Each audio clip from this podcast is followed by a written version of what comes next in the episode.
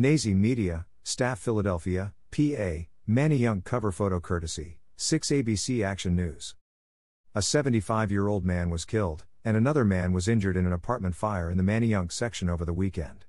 A report from 6 ABC Action News said, the fire broke out at around 11:15 p.m. on Sunday night. The fire was coming from a third-floor apartment on the 100 block of Cermak Street.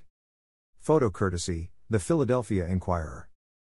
Officials from the Philadelphia Fire Department said, the lack of any functioning smoke alarms played a role in the fire turning into a tragedy that left a person dead. Greater than call 311 for smoke alarms. Always have an escape plan. All the things we have been preaching. The fire commissioner has talked about us having a fire problem in the city, and we continue to have that, Philadelphia Fire Captain, Derek Bomer said. Fire crews said they had to fight their way through massive amounts of items in the apartment of the victim, who firefighters said may have been a hoarder. Firefighter found the 75 year old man dead on the third floor of the apartment. The second victim was rushed to Temple University Hospital for treatment of burns. No word on their present condition has been released at this time. The cause of the fire has yet to be determined. Nazy Media, Staff Entertainment, Celebrity News.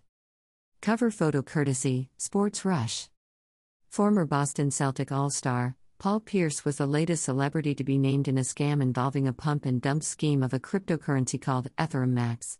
According to the New York Times, the lawsuit goes on to name many more celebrities, including influencer Logan Paul and actor Matt Damon. Photo courtesy Sports Rush.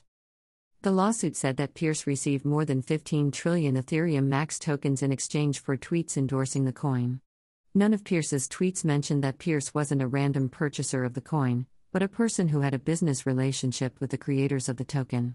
Shortly after promoting the coin and the project, Pierce sold all of his coins. The pump and dump scheme is in play when someone purposely causes a stock's price to rise, causing their own profit from the stock to rise along with the price.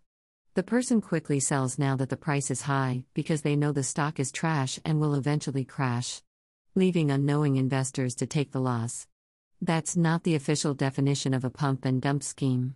This is my opinion. Kareem Rahman clicked the link in the words pump and dump in the first paragraph for the official definition.